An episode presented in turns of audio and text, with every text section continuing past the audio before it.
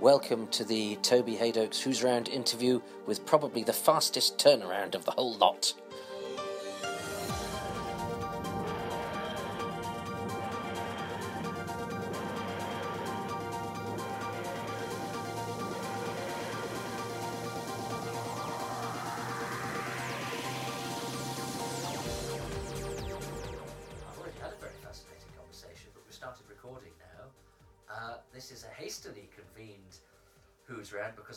Two stories left to cover, and after this I will only have one. So I'm going to ask my very kind victim to tell me who he is and why I'm talking to him about Doctor Who. Well, I, I, I'm I'm Chris Bidmead, uh, Christopher H. Bidmead, I think is is the standard credit I, I used to get, and I wrote uh, Logopolis and Castrovalva and Frontios. So that's the excuse for having the wonderful uh, Toby around here today. Well, bless you, and especially as Frontios is up, nearly had Jeff Rawle, nearly had Lesley Dunlop, uh, and we, I was intending to have a much sort of longer conversation with you next year, but now we're here, so we'll start with Frontios because um, there's something about it that you not you didn't discuss on the DVD, which I'm quite pleased about because it means that we have original material here. This this interview we're going to try and talk about things that haven't been covered on the DVD range. So it is the Christopher Hamilton Bidmead caption uh, free zone because uh, uh, you've you've yeah. so yes. Tell me about your link to, to Frontios beyond writing it. Uh, my link to it beyond writing it. Oh, you mean well the. the you were talking about the casting. Yeah. Yes, yes. The um, the fact that one of the one of the cast members I had actually had a run in before with uh, back in the day when I was an actor. I had been uh, at the at the Richmond Theatre um, playing Cliff in Look Back in Anger, and uh, Jimmy was um, was the chap who played the lead in Brazen in the uh, in, in the show. Uh, I, I was not responsible for the casting, um, and and that is the that's the connection I think Toby's referring to here. Peter Peter Gilmore. Yes. Yes, Peter Gilmore. Well, I say we had a run-in with Peter Gilmore. Uh, it, he he was the most extraordinary actor. I think this is this is visible on the uh, on the DVD. Uh, he does appear to be acting in a completely different show from everybody else. Um, uh, this struck me when I saw it again recently, but I, I, I didn't notice this at the time. Um, probably coloured by the fact but that I, I, had, as I say, worked with Peter before. Well, I, I had attempted to work with Peter before, as indeed had the rest of the cast. Uh, Peter Gilmore was one of those actors um, who I, I don't know if this was beverage related, but he his he, he would turn up to rehearsals and barely, if at all, know the lines uh, right up until the, the final day of dress rehearsal. Um, and even at the dress rehearsal will be some you get a somewhat subdued performance, and then suddenly on the first night, the guy would light up, would take total command of the stage and the show, and leave us all in the dust as he gave the performance of his life, um, without very much regard to what the rest of the show and what we as supporting actors were about. And I think we all found this terribly alarming. Uh, and, and it went on for the three weeks run of the show. So the Peter Gilmore show, um, uh, with a supporting cast of very baffled actors, um, trying to find out where he was on the stage and, uh, and, and trying to pick up cues that he was mangling. Um, uh, I, I, I didn't leave this with any particular resentment towards Peter, but I was just completely baffled. Um, and uh, it was just odd to see him re-emerging as brazen in my own show. Did Did you catch up with him on on Frontios? So You, we know when you mean, did we have loving chats Yeah. about the past? no, um, as I recall, I, did actually quite deliberately avoid him. I, I, I think perhaps he didn't even know that I was the same Chris Bidmead, or even if there was a Chris Bidmead involved, I'm sure he didn't didn't even bother to look to see who'd written the script. So I, I think he he was oblivious of the fact that that he and I had this past history. Um, well, it's it's because you, you mentioned that you know you you'd been an actor and um, you'd trained at RADA, so you must have been so interesting for somebody that we see as a writer and a writer particularly with a scientific bent. We know about your your interest in technology and all of those sorts of things. That is an odd bedfellow to me with somebody who's an actor and clearly not a bad one if you trained at RADA. Oh, I think the fact I trained at RADA doesn't doesn't in any way certify me as a good actor, but um, I yes, I'd, I'd, I'd gone through school um, very, very interested in science. I mean, science was the main thing for me. Um, but for some reason, I recall I, I, was also quite good at art at school, and I wanted to go to the Slade, and my art master wanted me to go to the Slade. Um, but th- that never happened. And I got a job in. I got a job with Grundig, the tape recorder people, because I absolutely loved tape recorders. And my bus every morning took me down Gower Street. And uh, from the top of the bus, I saw that there was this building into which these bevies of really beautiful women were disappearing every morning. Uh, and I, I, I remember thinking, I don't know what the hell that building is, but whatever it is, that's where I ought to be, not, not really at, Gun- at Grundig in, in New Oxford Street. And uh, when I discovered it was RADA, I suddenly decided that my career, my future career, was obviously going to be as an actor. So I, I applied. I applied to RADA. I had no money at all. I had no backing from anybody. I applied for a scholarship to RADA, and blow me, uh, I did an audition. I, I completely screwed up the audition, um, forgot my lines and so forth. But I, I don't think it was about that. I think it was the it was the way I behaved when I forgot my lines. I said, I said, I'm terribly sorry. I've I've, I've completely dried. I I really don't know um, what I'm doing, and I think there was something about that part of the performance that really convinced them. So anyway, they yeah they gave me a scholarship of I uh, so free admission to RADA and and two pounds a week subsistence money, which was absolutely wonderful, and I, I, I lived on that for two years at RADA. And then when I left RADA, of course, I thought to myself, well, this is this is it. This is what I've got to go and do. And um, and I did when became an actor. And did any of your RADA contemporaries stick it out? Oh yeah, yeah. I mean, um, Martin Jarvis comes to mind. He's done okay. Uh, yeah, there was yeah, a bunch of us. Um, um, uh, gosh, yes, Martin Jarvis comes to mind. But uh, Linda, um, Linda, who became uh, Linda La Plante. Oh, Linda We- Marshall. Yes, Marsh, that's yeah. right. We were at RADA together. She was a, she was a rather shy little thing. Um, yeah, she she did well. Um, uh, Susan. God, an American actress called Susan, whose name escapes me at the moment, became a a, a- a major um, actress against. Uh, uh, played played uh, against people like Steve McQueen and so forth. In, in God, what was what was her name? I'll remember as soon as this interview's over. I'm sure.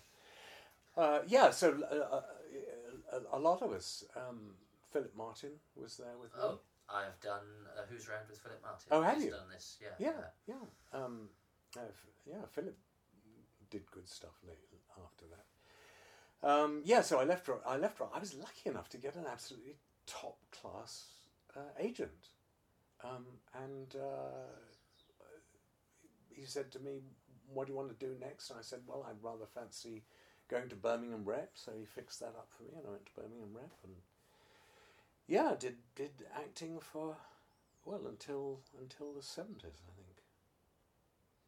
And when you stopped doing it, did you? I mean, did you miss it, or had you? had Well, you no, I didn't. I, I yeah, I, I, no. Not what happened is I went to the BBC Drama Repertory Company, uh, which was a very nice kind of acting to do. You, you, you rolled in at ten o'clock in the morning, and you uh, you had your own canteen there, and you did three plays a week. Um, and you had you, you had about three days to work on a play, which was very nice. Um, and during the course of this, uh, as, as a young actor, I, I got very, I was, well, I said got, I was very arrogant young actor. And a, a number of the scripts we did, the rate we were doing them, were not actually all that good. And I tended to be very vocal about this and say to the cast, "Oh God, this is more more rubbish we've got to do." And they said to me, "Well, if you think you can do better, why don't you why don't you start writing stuff?" And uh, one was accumulating all this paper because you, you, took your scripts home after they were done, and, and and they were blank on the back. So I started sticking them into my typewriter and writing my own stuff. And I, I, I started writing radio plays, and bless its heart, the BBC started doing them. And I, I wrote a six part series called The Joke About Hilary Spite. And that was all uh, a lot of fun to do and, and quite lucrative, it turned out. It went, went out around the world, and, and Canada wanted me to do a special Canadian version of it as well so they paid me extra for that. Um, no, that was uh, so. I, I actually, luckily enough, a, a, a, really good writing career came came out of the BBC, all on the back of these uh, these uh, BBC radio scripts, which were which were gestetnered onto onto very specially soft paper. I don't know if you ever worked in, in, in I don't know if they still do this in the radio, but when you get a bunch of pages clipped together in the BBC studio and you're, you're working near a mic, um, you have to be very careful when you turn a page not to not that it doesn't doesn't sound on the mic. So we had this specially soft paper, almost like soft loo paper, and this was the stuff I took home and, and, and wrote my stuff on the back of.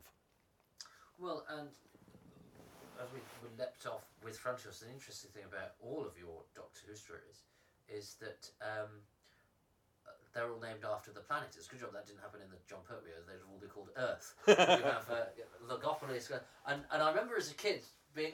Oh, it's just I, I wanted them to be called the Logopolis should be called the Maths of Death or something. Oh right. Or, yes, yes. And and because Frontios was going to be called the Hungry Earth, which I don't know if you know this. A, a, a new series Doctor Who episode has since been called the Hungry Earth. The Hungry has Earth. It, has yeah. It. Yes, I, I, I, um, I thought Doctor Who titles were very jokey, and um, one of the things that I had done when I was uh, script editor was I had one of these new calculators that does uh, alphanumerics, and uh, it was a printing calculator. I've still got it somewhere. Um, a Hewlett Packard. It was very very costly at the time. It was pretty well a computer, and you could program it. And I had programmed this thing to churn out Doctor Who titles. uh, it was churning out uh, all the, all these you know uh, Doctor Who and the uh, uh, and the death of Photon and uh, Doctor Who the the terror of the Autons and all this stuff. It was just just kind of making up titles and churning them out on my desk, and and this was this was because I, I, I actually somewhat despised those sort of titles. Mm-hmm. I, I wanted a nice nice, straightforward, and I liked a single word title. So yeah, I hadn't realised. Of course, they are all named after planets. My three. Um, and there were two others that I tried to do, which were subsequently not done, but they they didn't have single palette, uh, single planet titles. Well, do you, I mean, do you think that, uh, because we talked when we had coffee before we started, you were saying that um, uh, do, do you d- does your not writing for television particularly after Doctor Who? Is that because of Doctor Who, or because just because life took you elsewhere?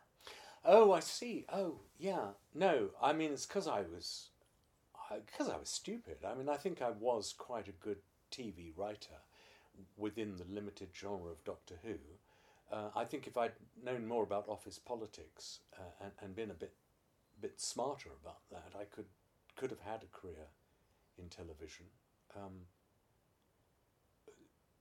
maybe actually working inside the BBC or, or, or, or, at least working as a regular working writer for, for television in general.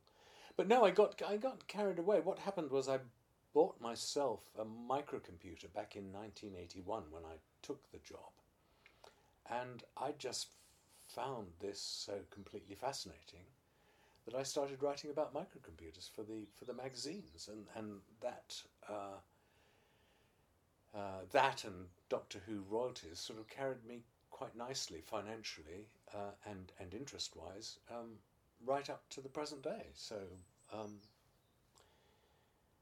writing, I, I, mean, writing for television was was at a turning point. My, my writing was based uh, on a book by Malcolm Hulke, which was rather, rather tellingly called Writing for Television in the 70s. Yeah, I know it And, well. and television was changing so fast. Um, it, it, I think I think whatever it was that I learnt about writing for television in 1980 would simply no longer apply. It just it, it, it's such a different medium now. But the other thing about television back in 1980 is it was an important piece of furniture in the corner of the living room, and people paid attention to it. I think now our eyeballs are all over the place, and television is just a secondary or even tertiary thing. And I think this is reflected in, in, in the writing. I think we, we wrote to a four part structure where you could have.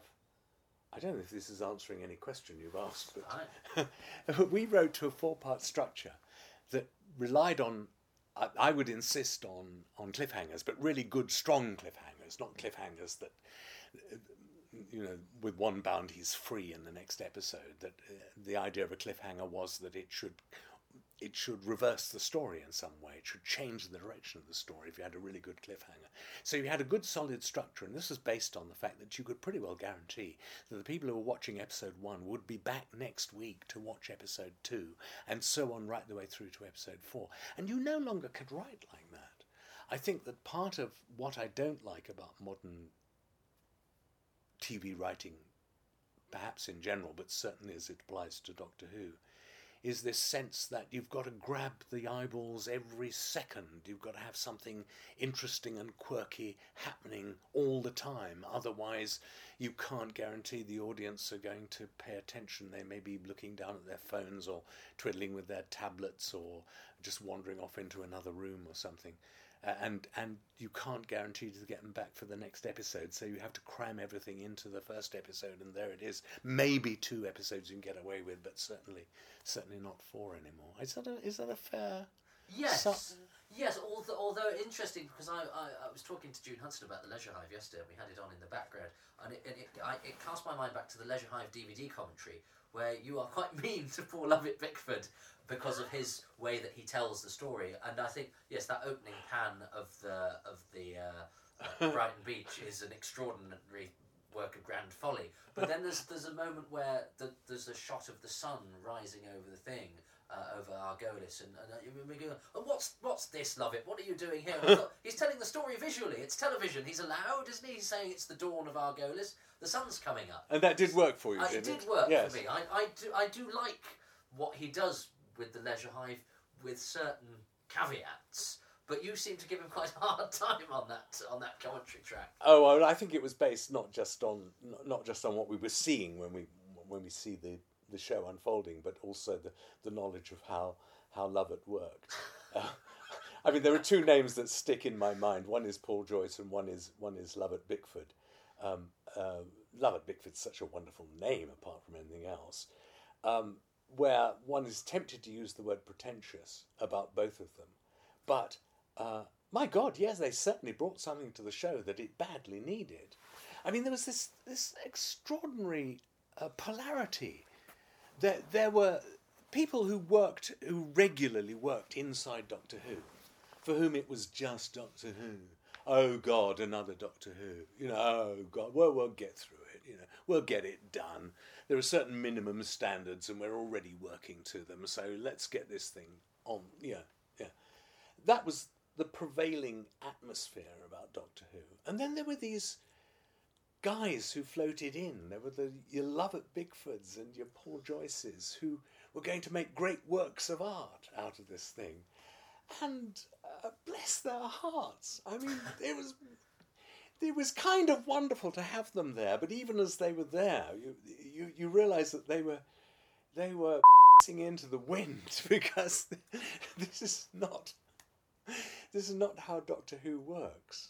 Um, Well, both those names you mentioned didn't work on the show again, and in fact, in Paul Joyce's case, I don't think worked in television drama ever again. No, but but what an honour to have to have worked with both of those guys, uh, and and yeah, so was I was I really mean to, to Lovett on the? But I just remember thinking because I think that uh, if you compare the Leisure Hive to the previous story, The Horns of Nimon, it's like a different show. I mean, part of that's John Nathan Turner jazzing up the theme tune and the, and the opening titles, but The Horns of Nimon is very obviously studio band videotape drama with you know three cameras plonked in front of Yes, some yes. not very good sets and some actors being allowed to do what the hell they want.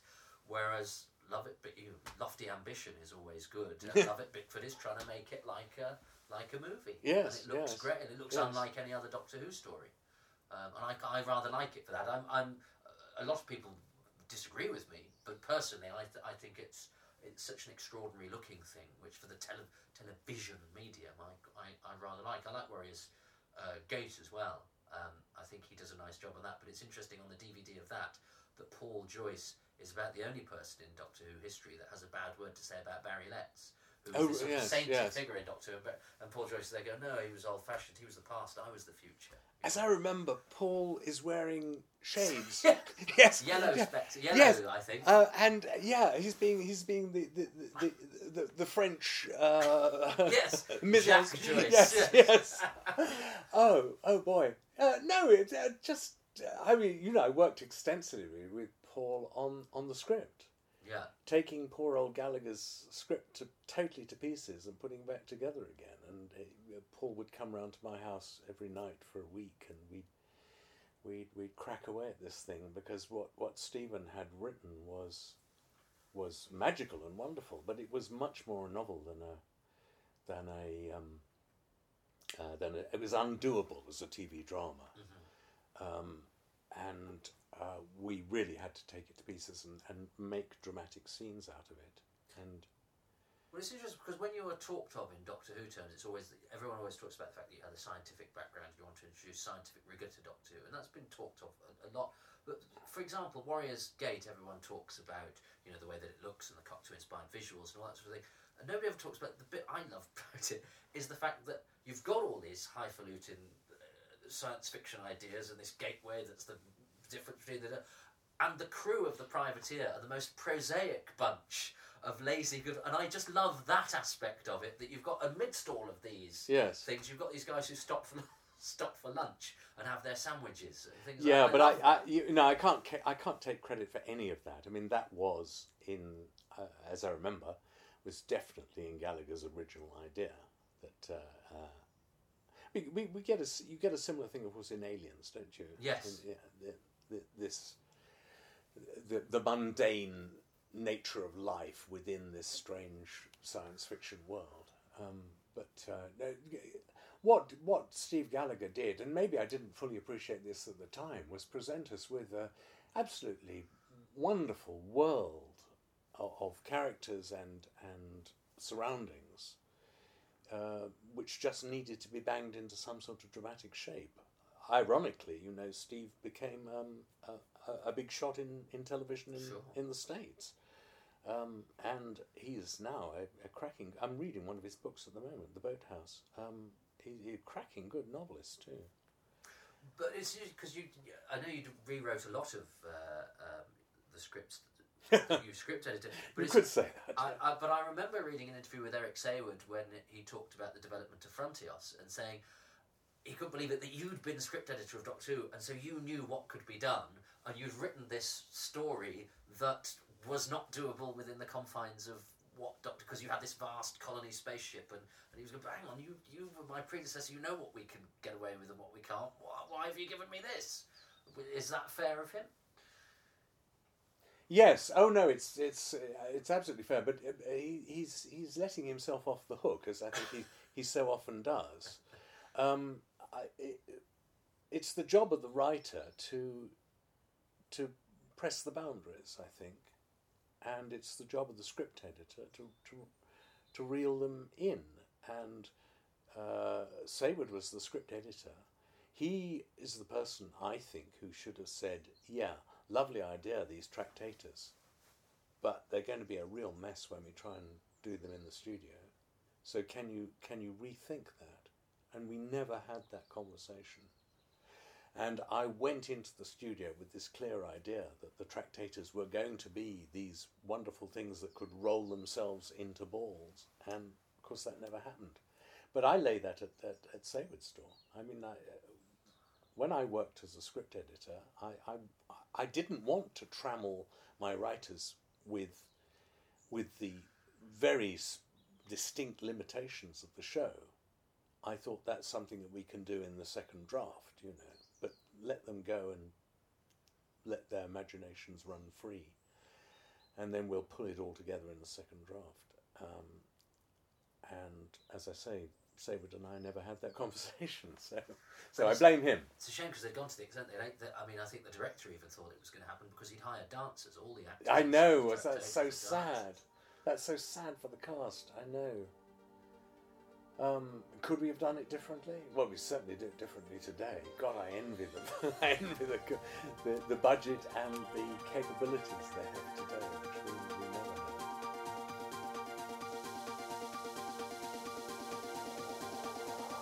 My thanks to Chris and for entering into the spirit of it with such gusto and with such short notice. Uh, we have an interesting conversation about charities in the next edition. He's such an interesting fellow. Indeed, he justifies uh, two editions. Um, so, for now, I'm going to ask you to donate to my charity for this edition, which is the Psoriasis Association. You can do it directly, but um, it might stoke my ego if you sponsor me um, at uh, uk.virginmoneygiving.com forward slash Toby. I have a Virgin Money Giving page.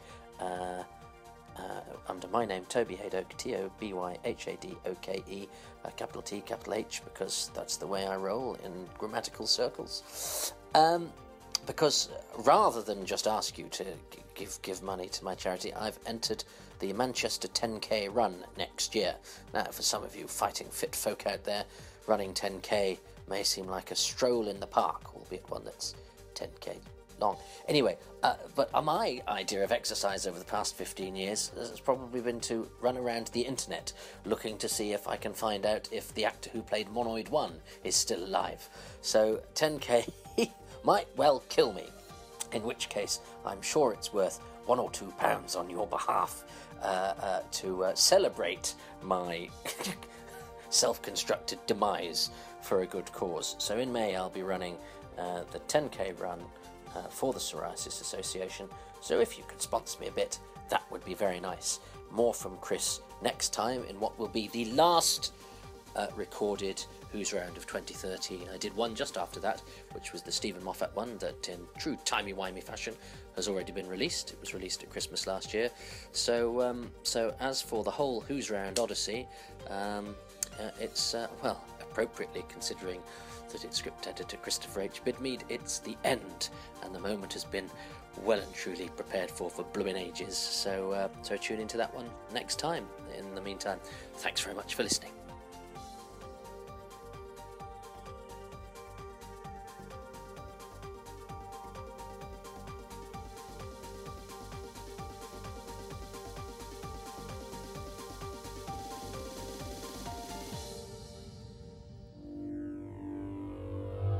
Coming soon from Big Finish Productions Unit Extinction. Sam, have you heard of the Nestenes? Who in unit hasn't? So that's what we're up against. There's an invasion on the way. One of their energy units has come down in the Gobi. It's imperative that you recover it and return it to London. If this is what we think it is, a swarm leader, it could hold valuable information on the Nestenes' plans. How long have we got? The main body of Nestene spheres could reach the Earth within the next 24 hours. Bear in mind you may not be alone. Because it went so far off course, it's unlikely the Nestenes had anyone nearby, but they're bound to be looking for it. Big Finish. We love stories.